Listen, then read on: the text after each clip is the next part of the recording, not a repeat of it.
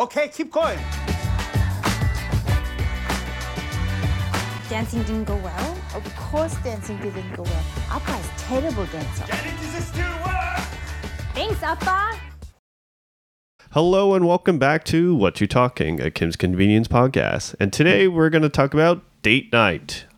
Uh, joining me is Ruby, Hello. and our special guest today is Jay. Hey, everybody. How's it going? Great. It's great to have you back. This is the first episode in season two that we have you back for. And uh, if you've heard season one, Jay's been in at least three episodes. So, yeah. So, what are your overall thoughts about season two? I love it. It's a continuation of just excellence, a lot of humor, a lot of um, stories I relate to as well, too. It's nonstop entertainment. So one interesting thing, unique thing about uh, the Kim's family and the show is, of course, Jung is sort of estranged from the family.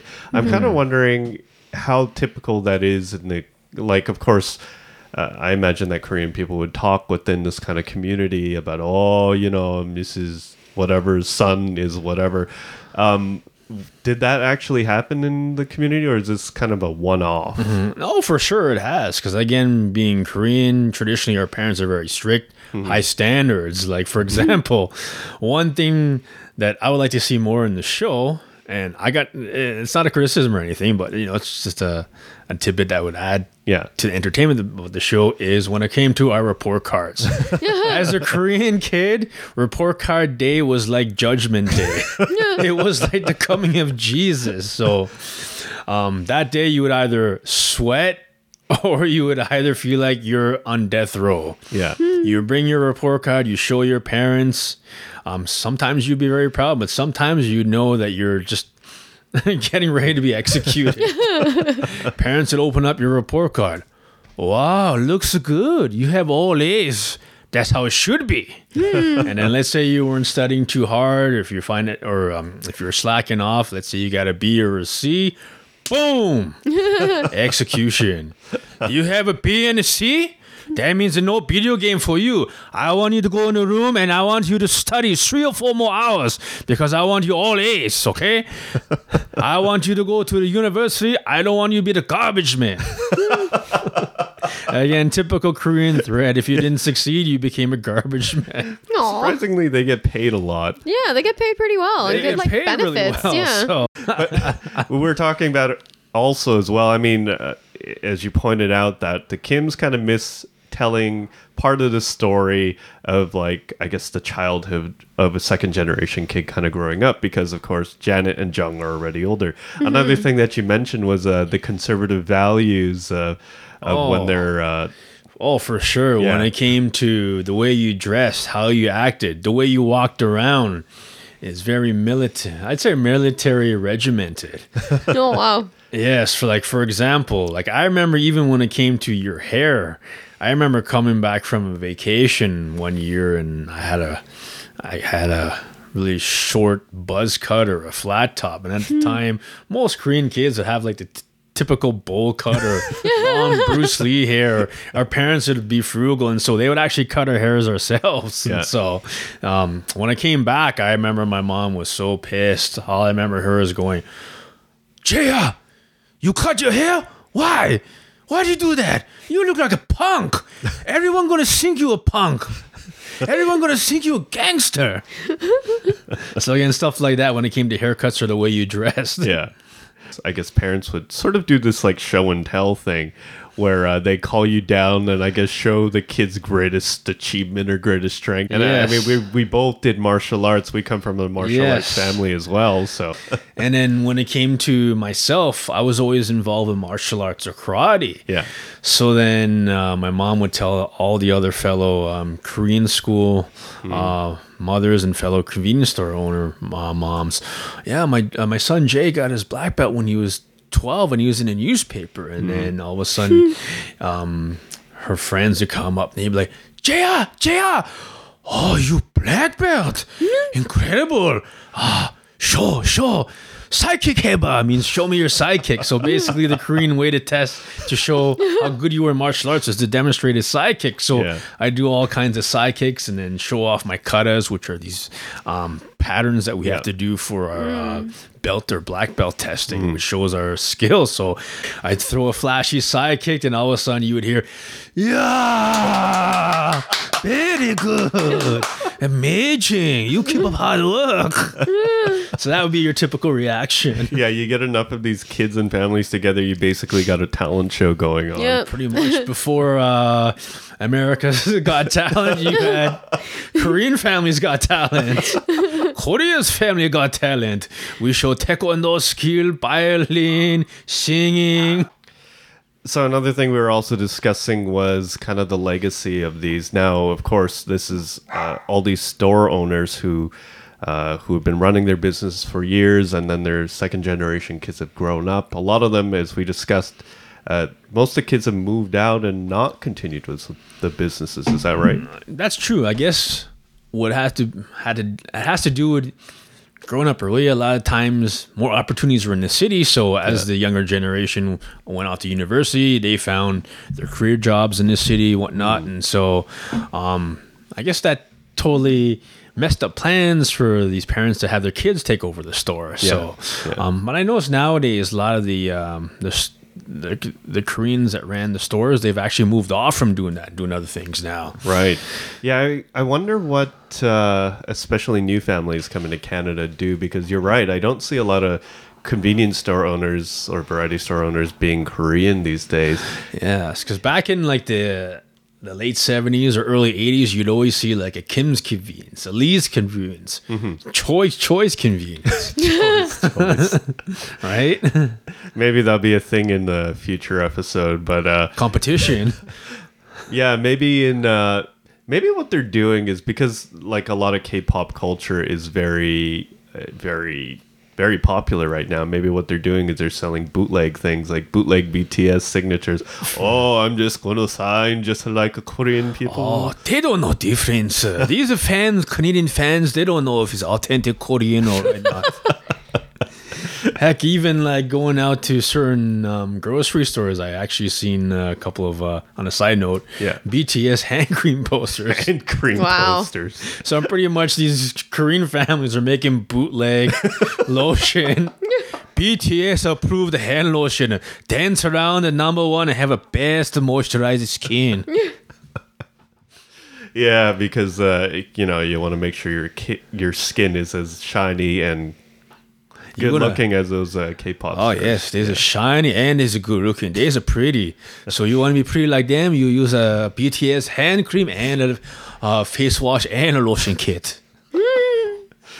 So jumping into the episode, of course, uh, I try to break it up into parts. I'm going to cover the intro, and in this episode, there's only two different parts. I put how Appa got his groove back, but he didn't really have a groove, and the only thing I can see, or the walkway. Uh, so when we cover the intro, uh, of course, this is, I guess, kind of touching up on the vices again. You have that guy who's coming into the convenience store to get his certain brand of literature, which he's finding, I guess, is uh, going extinct now with the dawn of the internet. Everything's available. And and it's funny that the Kim's Kim's Convenience kind of touches on these vices for these characters as well. Uh, you got Appa, who again he has his secret whiskey, poker chip, cigar, and bathroom magazine, and uh, you know how much she has she has her smoking. Uh, the other funny thing that uh, comes up is, I guess, a, reoccurring theme of paranoia and conspiracy theories, right? This guy's coming in like the reason why he's buying these magazines is because he doesn't want to know what he doesn't want other people knowing what he's clicking on and what he's doing, and it's kind of a reoccurring thing between. Uh, Appa, even himself, and some other customers, like the guy, the battery guy who comes is like, yeah, why do batteries come in this kind of pack? And then it eventually leads to talk about aliens and corporations. and Appa himself, he's like, you know, Korea used to be spelled with a C.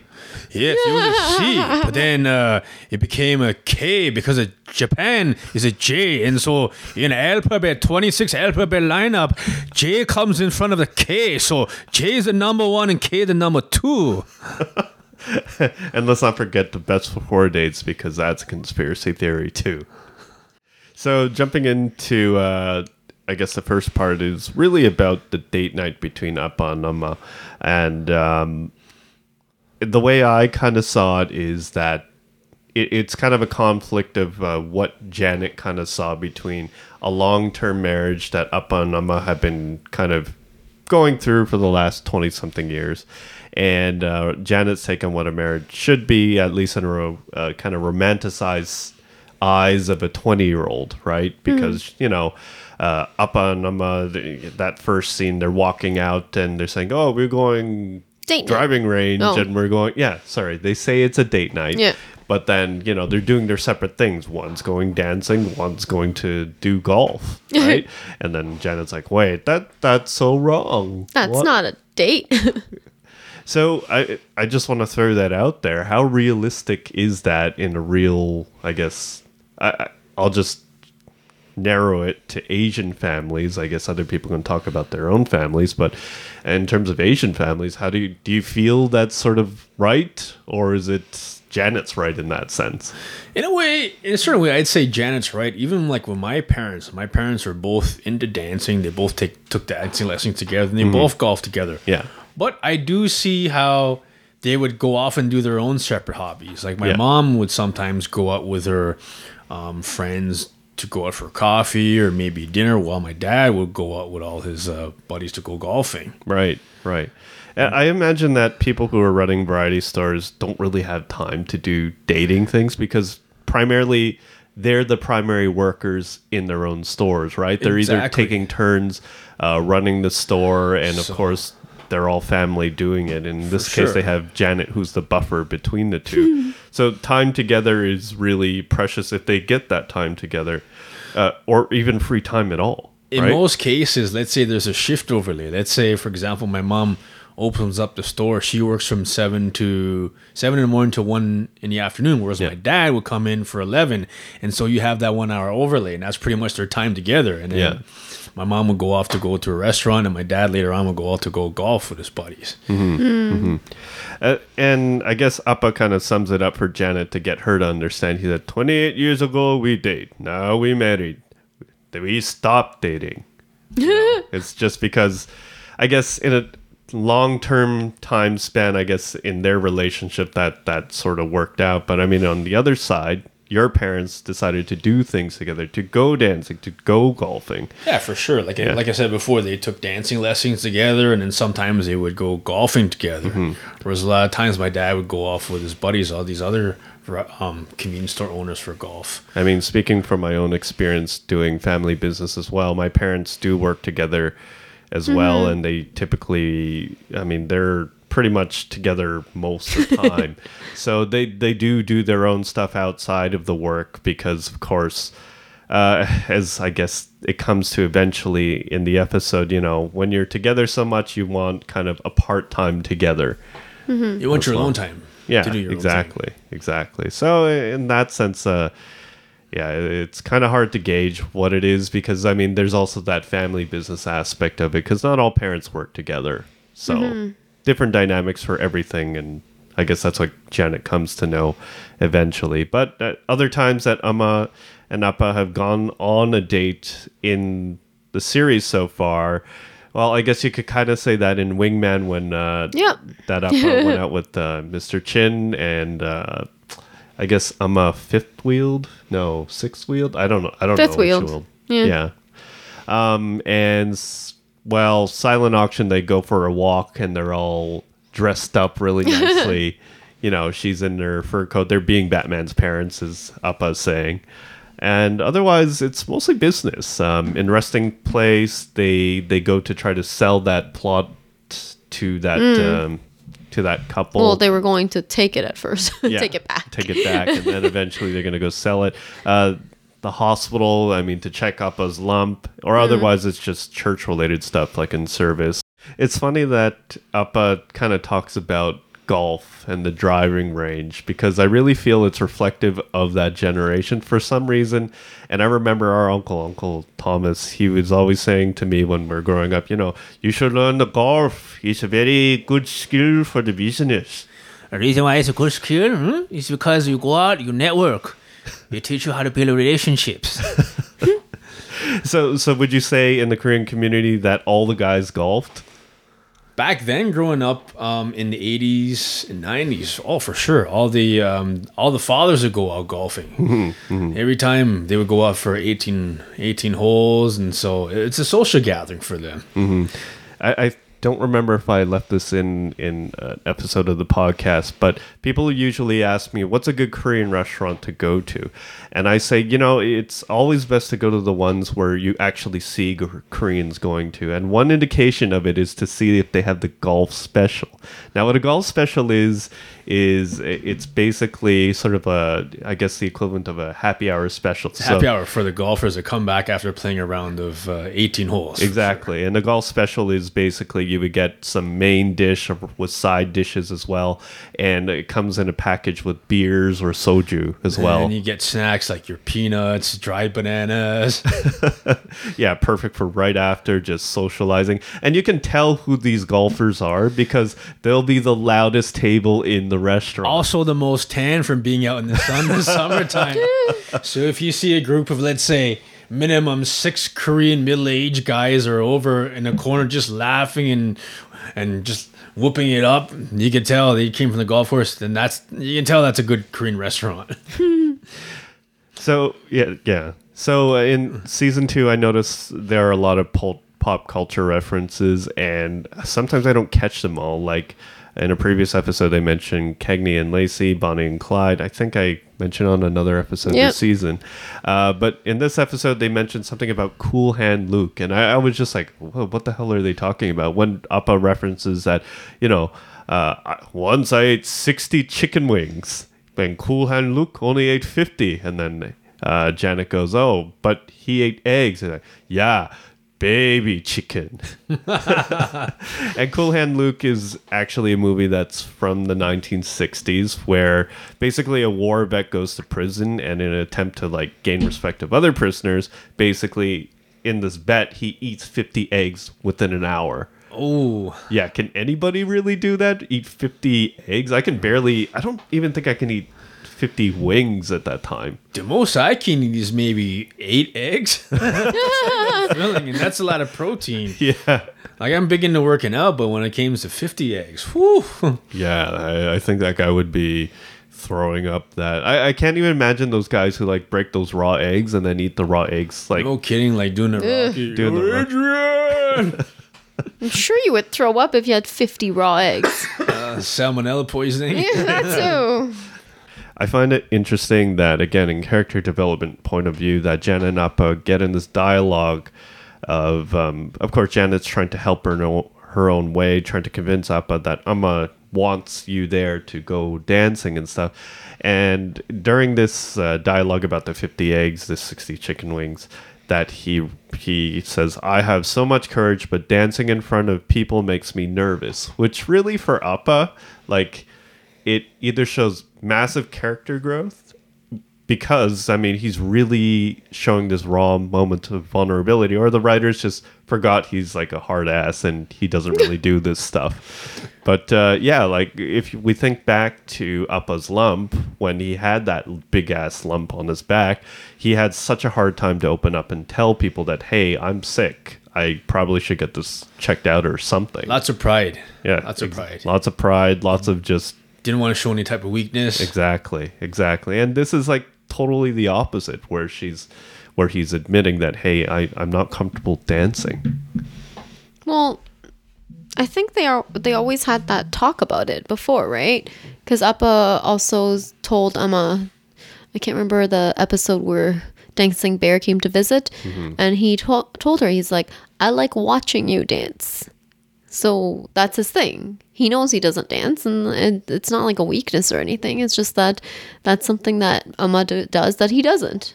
Yeah. And he was willing to learn to go dance with her because he just wanted to make her happy. Like, he's a hard ass kind of guy, but he's still a bit of a romantic somewhere in there, deep down inside. Mm-hmm. So this leads to probably one of the most funniest scenes in season two. They both go in this sort of dance off. You got Janet kind of doing her random stuff. and then you got Appa. He, he's just thrusting his arms forward. And uh, funny thought that came to my mind when I saw that the first time, because Paul is a very big fan of Ghostbusters. I'm picturing him doing that to the Ghostbusters theme, and it's funny Yeah. that it kind of goes on the beat that the Ghostbusters is going through. But if you had to, if you had your say, who is the worst dancer in the Kim's family? It's obviously not Amma. Ah, I would have to say Janet. Ooh, I kind of cringe when I saw it. no soul, no rhythm. I'm sorry, Janet. Without music, it's hard to tell. That's true. looked like she was doing a little bit of a salt and pepper shake. it's funny um, that that we were talking about dancing and music is just because recently on the social media, uh, the. Kim's account has been sharing Spotify playlists for uh, Shannon Kimchi and the Kims. Or I guess at least the actors, and they pick songs, and uh, the, their choices in music are very interesting. Like some of them kind of reflect their character, some of them are way off base. Of so you got Shannon uh, or Nicole. She has some little bit of Beyonce in there. She's got some diva music in there. You got um, Jean Amma, who has a little bit more, I guess, Canadian Classical? artists Oh, okay. in it. Um, surprisingly, Paul has some like rap music and stuff in there. uh, you got Jung uh, Simu, who has a lot of boy band stuff, Hmm. which is pretty much his list. There was like my karaoke list. Like, looking at it, there's like NSYNC and like whole bunch of other things. He had like BT Backstreet, Backstreet Boys. Backstreet Boys, all that stuff. He had BTS in there too, but of course I can't sing that. But apparently he likes BTS. And the funniest one was actually Andrea, who plays uh, Janet. Janet, and um, it was basically a list from the 1960s and 70s. You can think of all the top hits like Twist and Shout. Uh, shoot, I forgot all the songs, but basically, if you were to look at it, it's like the greatest hits of like the 60s. Okay. and like this is so far off base, but. What I I was playing through that list in my head, I was like, "Oh my god, this is kind of like her dancing. It's just so so awkward and out there." So anyway, just a fun little tidbit. You can find their lists on Spotify, but of course you can um, look it up on the Kim's Convenience social media accounts, either Yeah, Facebook they it on Twitter. Yeah. or Twitter, yeah, and then you should be able to find it. So of course you have Mr. Chin who comes into the store and he comes out to help out uh, Appa. And the funny thing is that Mr. Chin is again, he's usually the troll. He's the one who comes in to poke fun at everyone. But this is the very very first time that he seems very genuine to try to help Appa. Uh, I guess in the sense of being romantic or something. Uh, because he actually he genuinely he's not trying to troll him or anything. He's saying or like no snazzy little um, jab at the end or anything like he normally does. no snarky remark. Yeah, exactly. And uh, well, Mr. Chin, the guy who actually plays him, John Ing, admits that Paul in real life can actually dance. Yeah. So he's just playing a part as Appas. But yeah, I'd be willing to. It'd be interesting to see that if uh, that ever pops up. Uh, the, the, of course, the the kicker in all this, uh, thanks to the writers, is we have Jamila Ross's character who pops in and she's like, "I want to see you finish that line." After um, Appa's stumbling to find his words to explain what's happening there, probably one of the funniest parts. And of course, he he trades it off for a free scratch ticket to. You say nothing, you pay nothing. So they cut to the dance scene, and one interesting tidbit about the dance scene is uh, that particular the the, set, location the itself, location yeah. is actually in the basement of the church. It's not the It's not location that dance they show. On the, yeah, it's not a dance studio, and that was found found by Chris, uh, who's in season one, and they were on tour to see the church, and they happened to go to the basement, and uh, they realized, hey, this is the dance hall where Amma dancing which is really interesting because they actually also got to see a lot of hidden stuff for uh, season three because they left up uh, season three decorations for the church, which we're not going to ruin. I, I'll, if you want to ask, you can ask me on Twitter exactly what they saw. Or wait, wait till January. Or wait to January. January. It's not that far away. Yeah. Two months away. Two months away. Less than that. So, of course, we see up uh, dancing stiffer than an Asian mattress. Uh, now, uh, the reason why I say that, when I think back to uh, my childhood, I remember I always had, you know, kind of a soft bed. But at one point, my parents were literally sleeping on a wooden board. I don't know. Did your parents ever do that too? No, but I remember certain relatives would always emphasize lying on pretty much a cement slab where it would have to be a real stiff board just to make yourself taller and pop out all the kinks on your back. Yeah, yeah. I mean, we grew up in a uh, a family with a lot of Asian medicine specialists. I mean, like all our uncles were like acupuncturists. Yes, so certified acupuncturists. So All I remember, I remember our uncles always telling us, uh, "Make sure you you sleep on a hard surface. Hard surface is good for back, so that when you stand up straight, you're taller." yeah, I remember getting a lot of acupuncture needles as a kid, and like when somebody wasn't feeling, uh, we heard these stories from older cousins when they were feeling a bit queasy, they'd literally spin them around in something until they threw up. Yes, yes. What? I actually was a victim of that. No. One of our uncles had this thing. It looked like a spaceship, and so you put on um, a blindfold, and it would spin you around, and so the inertia would make you throw up. So then, in their head, with their system of medicine or acupuncture or witchcraft or whatever the hell it was. They would bring you over to the sink and make you throw up in the sink, and basically that would expel out all the uh, the, bad, bad energy. Hey man, whatever works. But yeah, that that I guess I do remember, but yeah, going on that and spinning around, and my uncle picked me up, and I'd feel nauseous, and I'd throw up in the sink. As I'm throwing it up in the sink, he's hitting my back, making me try to throw up more. So Oh, whatever man. sickness or whatever curse I had would would come out. Wow. Yeah, yeah, yeah, we're subject to a lot of things, a lot of different herbal remedies, lots of different holistic things over the certain years. teas, Oh. certain weird teas that we would drink that Oh, would taste like sewage. Everything. Oh, I, I could probably go into a whole episode of this. I hope they cover it at some point, like herbal remedies. I mean, it's it's it's stuff that's worked for us over the years because both relatively healthy, but sure. um, but yeah, it, it'd be just a f- fun how they uh, how they do that. So at the end, uh, Amma and Appa, of course, talk, and they realize that uh, the reason why Appa's there is because, of course, Janet has, in in in a good sense, tried to help them and hopefully bring them closer together. And she she brings up a good point. Why all, all of a sudden are you listening to her? it's like It's like, since when do you listen to Janet? Exactly, exactly. Yeah. Is it just because that she started to move out and hey, you know, she's an adult, she's kind of on her own, not really, she's still working at the store. But uh, yeah, and then he points out maybe only thing wrong is we listen to Janet. so the moral of that story, as the way I took it, is if it ain't broke, don't fix it, or at least their old way of marriage works for them, just mm-hmm. because you know they live very different lives than most people, right? So don't judge other people's relationships. People will figure out their own shit. yeah, and the the funny last line that they had is. Appa is a terrible dancer, and then he cuts in. Janet is the worst. yeah. So jumping into the last part, or the only other part in this episode, I called it "the only thing I can see," referencing the first line that uh, in the first scene with Kimchi and Jung, you find out that uh, Kimchi is really into sneakers. And the funny thing is, Andrew in real life is also really into sneakers. If you ever seen his uh, his Instagram and his Facebook and all that stuff, he literally has like a wall that's like lined with like like shelves of shoes. Yes, on display. On it's not. It's not like they're in boxes. Yeah, like he legit does this for real, and he actually, according to in social media as well, he also goes to like sneaker trades as well.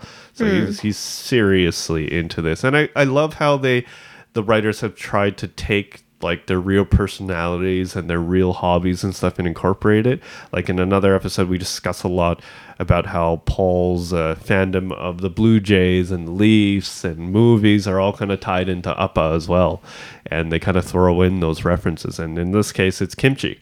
And uh, he cares a lot about his sneakers because Jung spills some burrito sauce or something on it and he freaks out. Messes up his nice kicks. Yeah. I, I totally don't get the whole thing with like I, I I I get that everybody has a thing. Yeah. Everybody either, like bag, shoes. Well, maybe not shoes. Sorry, that's the thing I don't get. Uh, you know, electronics and stuff. But Don't point at me. I don't do any of those. Yeah, I know. I'm pointing at you. But everybody's got a thing. But I've never understood shoes particularly. Why? Why would somebody need so many pairs of shoes? Right. But they don't wear them. They're like collectibles, right? Like they're I guess it's like collecting comics. So you might not read all of them, but they're worth money.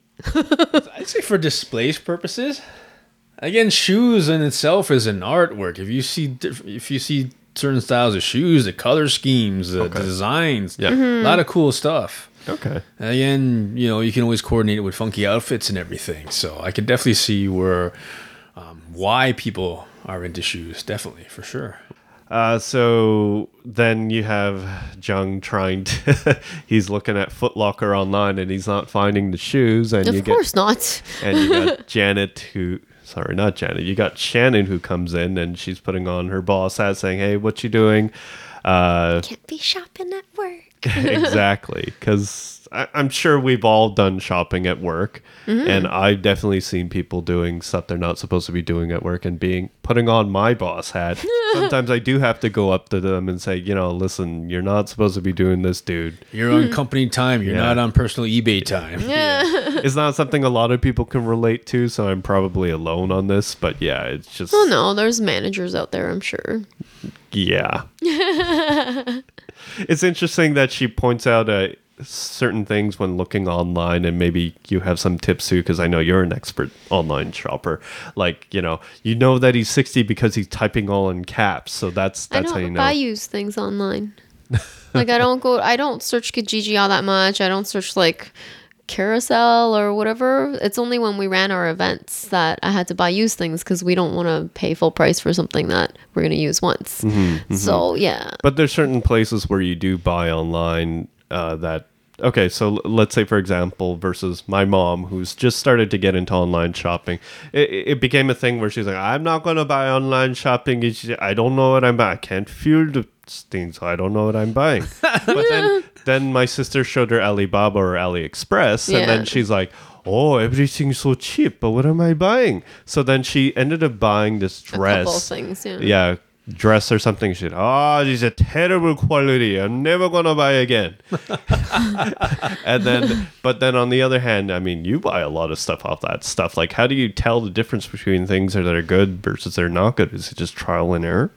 Well, if you're gonna go on AliExpress, you can't express you can't expect a good quality like Italian made dress type of thing. You mm-hmm. know what you're buying it from China, and that's the mm-hmm. only place it's coming from, mm-hmm. and that's why it's so cheap. So you read through all the reviews, you look for the ones that maybe people took pictures of and like wrote reviews about, so that you can compare. Because you're gonna have the same item with ten different sellers and maybe like slightly different prices. Mm-hmm. But how do you know which one to choose, right? So if you have real feedback mm-hmm. where people are writing and taking pictures and trying it on themselves and it doesn't look like fake feedback, then you just have to take the time to go through it. But if mm-hmm. you're buying something for like a dollar, like a cell phone cable, who cares? Just pay the dollar, wait the 30 days, and then if it doesn't work, all right, then just get another one. Or Only thirty days. Sometimes it's more. Sometimes it's less. I've actually gotten things in two weeks before. Right. Very surprising. Oh. But don't ever, don't ever buy it during Chinese New Year time. Oh, that whole God. month, your item will, I say, ninety percent guarantee be lost coming here. Good tip I have is if you're buying shirts, No. order them two sizes larger than North America brand. That's true. I've had a few friends that have bought shirts, um, coats, jackets off of these certain sites. Let's say, for example, Wish.com or whatnot. Hmm. Oh. oh, it looks real funky. Size large. Four weeks later, comes shipped from China. What the heck? It's like a kid size. yeah, Asian size is a little bit different. I remember Yeah. the first time I went to Asia and I bought stuff. I'm like, okay, pick medium, pick medium, put it on. It's like, oh, this is not fitting so well. I remember when I was in Japan, um, I was going there for work, and then all of us were not from there, and a couple of uh, my coworkers wanted to, to go shopping, and the guys wanted to get some dress shirts because they didn't pack them. And when they went into the store, they were like, "I don't think anything here fits me," and the salespeople were like, "Oh, we have shirts that fit your body." But not your arms. so the length of the sleeves were different. So yeah, so I mean, we're talking about buying new stuff, but uh, the episode also covers. Well, in this case, they they're talking about buying old stuff and Mm-hmm. talk, buying from people, like you know your eBay, your Kijiji, stuff like that.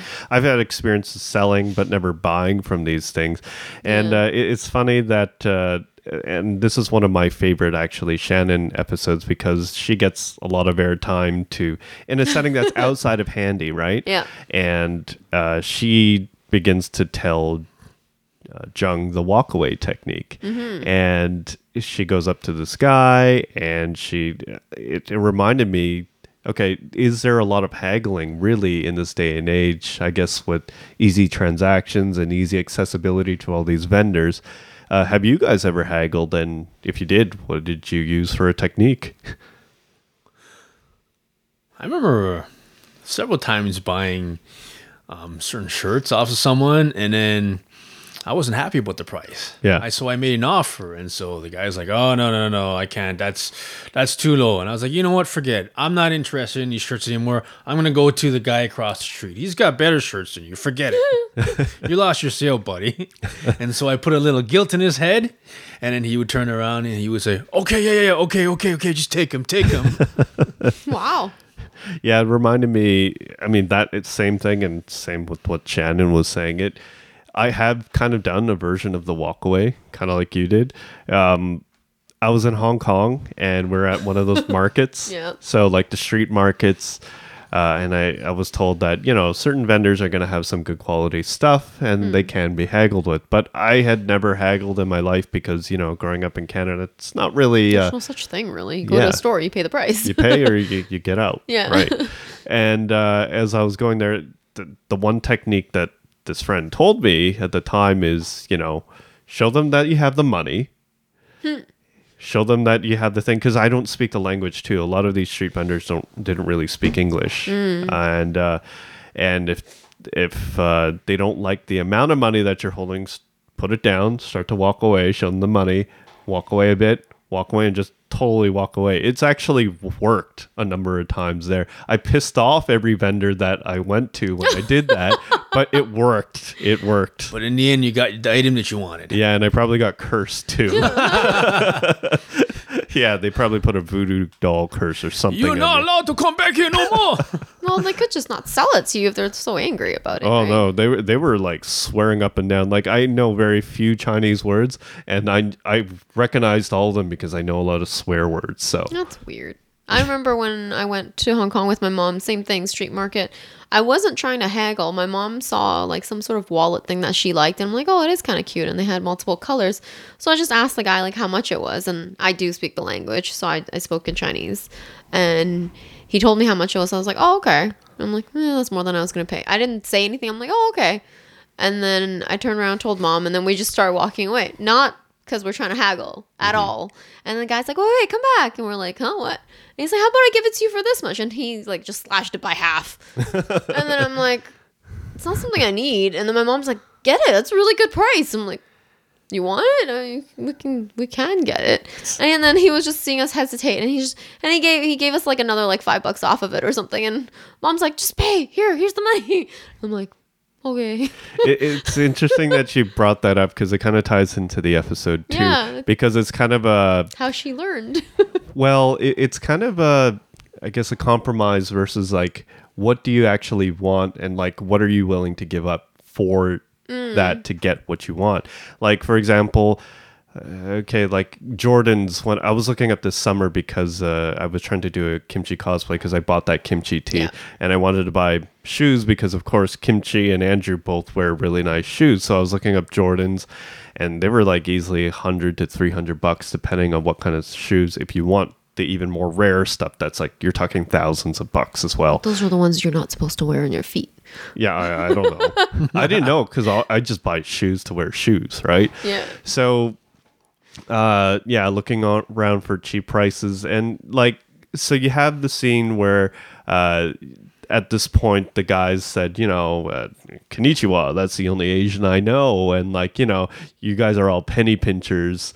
And at this point, Jung's kind of saying, well, you know what, I, I'm just, I just want to get these shoes Yeah, to, like- to make sure Kimchi's Happy, okay, yeah. right? And Shannon's like, you know, you, you shouldn't deal with this. He's a racist. Yeah. And uh, as they walk away, of course, I mean, the guy's being also sexist at the same time. Yep. And uh, he's saying, oh, fit, uh, $30 off, $40 off, $50 off. And that's where they stop. And then they say, okay, you know, let, let's, let's Some things are that. just too good to give up. Yeah. yeah. And it's kind of, it's sort of the same with your mom's story. It's like $50 off, 50% off. Let's Yeah. just, let's just go for that. Yeah, but I mean, like, it wasn't something we needed, right? It was just like, oh, we're tourists, we're in the area, we saw something that's cute. You Mm-hmm. don't have to buy it, but it's like, oh, he's giving it more and more. Like, Mm-hmm. wow. I mean, the other thing that this also touches on is um, this guy who's, I, I, I wouldn't say he's racist. I would say he's more ignorant. Uh, he's probably also sexist as well. The way that he treats. all roundedly ignorant. I, I would say that he's probably got old world views. Yeah. Like, given that he's probably 60 years old, he's probably set in his He ways. doesn't Very look 60, narrow-minded. though. Yeah. Did he no- look 60? No, he He didn't did not look look 60. 60, He was yeah. probably in his 50s or late 40s and Yeah. had bad aging. but uh, yeah, I mean, uh, why don't we talk about this for a bit? Uh, because especially, I mean, I know you grew up in a small town. How would you describe your experiences in Orillia? Oh, totally, ex- totally like how uh, Jung experienced with his little uh, um, shoe hunt. and being a Orillia, it is pretty homogenous, and so I'd hear all kinds of funny comments. Like uh, a lot of times, kids would come up and they're like, "Oh, Jay, a new Chinese restaurant opened up," and they would be like, "Oh, your parents gonna go there? I bet you guys go there all the time, right? You're Chinese, right?" And I'd be like, "No, I'm Korean." And so at the time, they would think all Asians were Chinese. Yeah. And so when I would explain to them I'm Korean, then I get a remark back or a comment back going, okay, so what part of China is Korea? Or what part of Korea is China? And I'm like, it's a separate country. Yeah, I, remember having to go through something similar uh, where I was growing up. But I grew up in a town, Richmond Hill, which is sort of funny because I grew up in a part initially where there were a bunch of Italians. So they at that time did not have a lot of exposure to Asians. But it was also around the time where the Hong Kong handover back to China was happening. So we had a sudden influx, Influx, of yeah. people from Hong Kong. Suddenly was on this Asian overload. Like, who are all these people? but the funny thing was, I connected more with like the Italians that I had grown up with and the people that I came from. I didn't really actually hang around a lot of Asians to start with. And uh, that changed over the years. And uh, it was funny that in my 20s, I was talking with a friend who was a teacher at the time. And she was saying, you know, she she was in an area where uh, I guess there was a lot of mixed cultures. Uh, she she was teaching in Scarborough, and she was saying, "Oh, there was this one Asian kid who was suddenly crying in her room." I'm like, "Oh, did the kid get picked on?" Because of course, you know, kids are the cruelest. The kids Yeah. are the meanest. They always point out things. They say what they think. They don't think about There's no these things. yeah. Why is your hair black? Why you eat? Why are you using sticks to eat with your food? It's your, your food's stinky.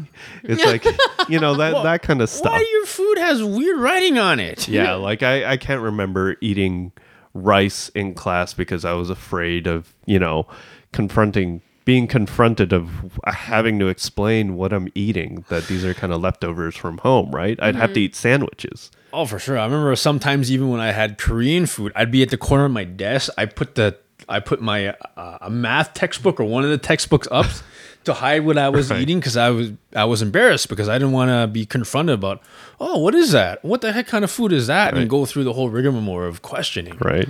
And uh, going back to the story about my friend who was teaching, basically in this scenario, though, that all the kids started to be very supportive of that kid, go and offer support, hugs, you know, say, you know, it's okay, don't worry. You know, that kind of thing. And it made me realize of how much things have changed, or we've grown up in this really rapid change and i guess our mm. parents could say the same but in our point of view you know this change from hey what's that funny food to you're eating is like oh is that bulgogi or something right Oh, is that ramen? Oh my god, I love ramen. yeah Yeah. exactly Give me that kimchi. Hand it over, man. would you say that Orillia's changed over the years Oh, definitely, for Yeah. sure. Hmm. Because now if you see just the demographics have changed. Even when let's say, for example, you go to a grocery store or go to Walmart, yeah kimchi's found everywhere. even in Orillia oh yeah. Oh, wow. Oh yeah, for sure. And those uh, instant Instant ramen noodles. noodles. oh wow So many, so many different type of foods now. So as a, like that as an example, you could see difference of um, people have been open to um, different cultures. More mm-hmm. cultures have been exposed all around. Mm-hmm, mm-hmm. Yeah, especially, and we were discussing this earlier with the the rise of the internet and social media and all these things, and again, like things like K-pop culture, like people are opening up their minds or have their minds being open to a world in front of them. For sure, even people coming out of university, a lot of kids they don't know what to do. So what do they do? They go to a foreign country to teach English, and so, spending a year there or six months or however long the contract is, they become exposed to other cultures, mm-hmm. and then mm-hmm. they bring that back with them. Mm-hmm. The funny thing in this episode, of course, we're talking about opening ourselves to different cultures, but also uh, opening things up to different products as well. So we, at the end, uh, Jung actually ends up with Air Jordans instead of Air Jordans. I don't get it. Like, how did he not read that? There's knockoff brands that look exactly like The the real, real, stuff, yeah. thing. But even then, right down to the stitching. Only difference is that the knockoff brand is made at a. Let's say, for example, you have a knockoff Air Jordan. It's not made in a Air Jordan certified factory. You Mm. probably have someone that worked at an Air Jordan factory that took all Took the everything, specs, the yeah. blueprints of whatever shoe, brought it to this factory to have it built using different machines. yeah. yeah. Or it could be off by maybe one eye socket for the laces or whatever. And Yeah. uh, Kara, your sister, had a example of one of those. Oh, a good example was um, a couple years back. My grandma came back from Korea, and so Korea is known for a lot of knockoff bags, and so she bought uh, my sister a knockoff Prada bag. Yeah. No. So funny story is one day we're at Yorkdale Mall walking around, and some random girl came running up to my sister because she noticed her bag, No. and she was like, "Oh my god." Oh my god, is that a Prada bag? Where'd you get that? That's the exact bag I was looking for. Then she looked at the writing, and instead of saying Prada, it, wrote, it read Praha. and she's and she was just pronouncing out the words Praha, and then me, I just being a smart ass, I go, yeah, that's that's a Korean, that's the Korean Prada. But in, when they bring it, then when they bring it to Korea, instead of a Prada, instead of being a Prada, it's a Praha.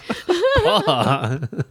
Oh. But I mean, yeah, like if you if you read it, especially the stuff that are spelled different, if you read it, looked at it, then you would know. So I felt like Jung wasn't doing his due diligence when he was trying to get this for for kimchi. He just basically took Shannon's advice and her her expertise in buying used stuff, and then just kind of ran with it. I think there are a lot of ways they could have gone about doing knockoffs. Uh, definitely, uh, they could have included things like Pacific Mall, which uh, it was included in a article in the states recently. Oh, Yeah, it- where it's basically become notorious for being a center of bootleg or knockoff things. But Oh, I mean, boy. to be fair, there are a lot of places, I think, in any major city that has Yes. these knockoff things. Like you think of Canal Street in in uh, New York City. yes, Where- those sketchy like upstairs, and people have th- closed doors, and then you have to be brought in. Yeah. That's so weird. Or weird. just like certain movie places where the, the storefront looks like a flower shop, but meanwhile, he you don't say anything. He kind of Yeah. he kind of finger motions you to come to the back room. Yeah. It looks like you're going into a washroom, but he opens up the door and you see a huge factory. warehouse, a factory full of knockoff Yeah. DVDs or CDs Yeah. or whatnot. I remember uh, back in the day when uh, some of my friends would buy bootleg games, what they would have to do is put money into a box. The owner would kind of look away at that time. The owner would see the money that's in the box, take the money out of the box, walk to his car, take the games or whatever that he wanted, and put it back in the box so the person, my friend, would reach into the box to get his game and walk out. So sketchy. Some covert tactics. But it- it's funny that uh, places uh, like again, we live in Markham, which is kind of outside this, the outskirts of what's called the Greater Toronto area, and there used to be a lot of DVD shops that. Yeah. uh, especially in places like Pacific Mall, and suddenly you would have these. I don't know what they they were wearing these jackets, I guess, to show some authority, and they would close these shops. Like probably like one or two of these shops, and then probably within a week, two more shops would open in its place in the same mall. Because they would so- try to hide things. yeah. Yeah. But largely, a lot of these stores are gone, uh, or at least they don't have English content. They have mainly Asian content. Mm-hmm. But uh, yeah, I mean, that's one thing, one way that Kim's could have went about it. But in some ways, I'm kind of glad that they didn't. Yeah. Yeah. Some guy's garage. So the final scene, of course, uh, Jung has given Kimchi the shoes, and Kimchi, regardless that they're bootlegs or not, he's actually happy, which shows how good their friendship is, right? And Kimchi basically said, "Oh, these I can actually wear these out because he because it's not real, right?" yeah, like, I can even use them to the washroom. It's Yeah. like, oh.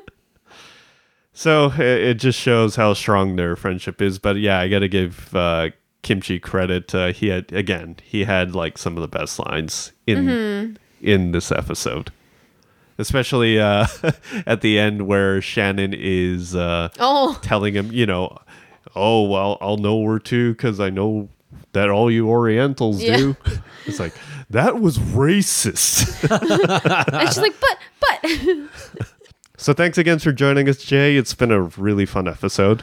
It was awesome time here. Thanks again for having me here. Always a blast with you guys. Uh, very good. Oh, thank you. So if you so you have any other comments, questions, or stories to share, email them to what you talking podcast at gmail.com or tweet me at MikeUN82. And now a message from our sponsor. If you suffer from two left feet, I put the boogie woogie back in your step. I stop everyone from going haha when you do the cha cha. I teach everything like Macarena, the twist, Learning Man. Visit leaddiscorama.ca. I put the soul in your step. Korean style. Until the next time. Okay, see you.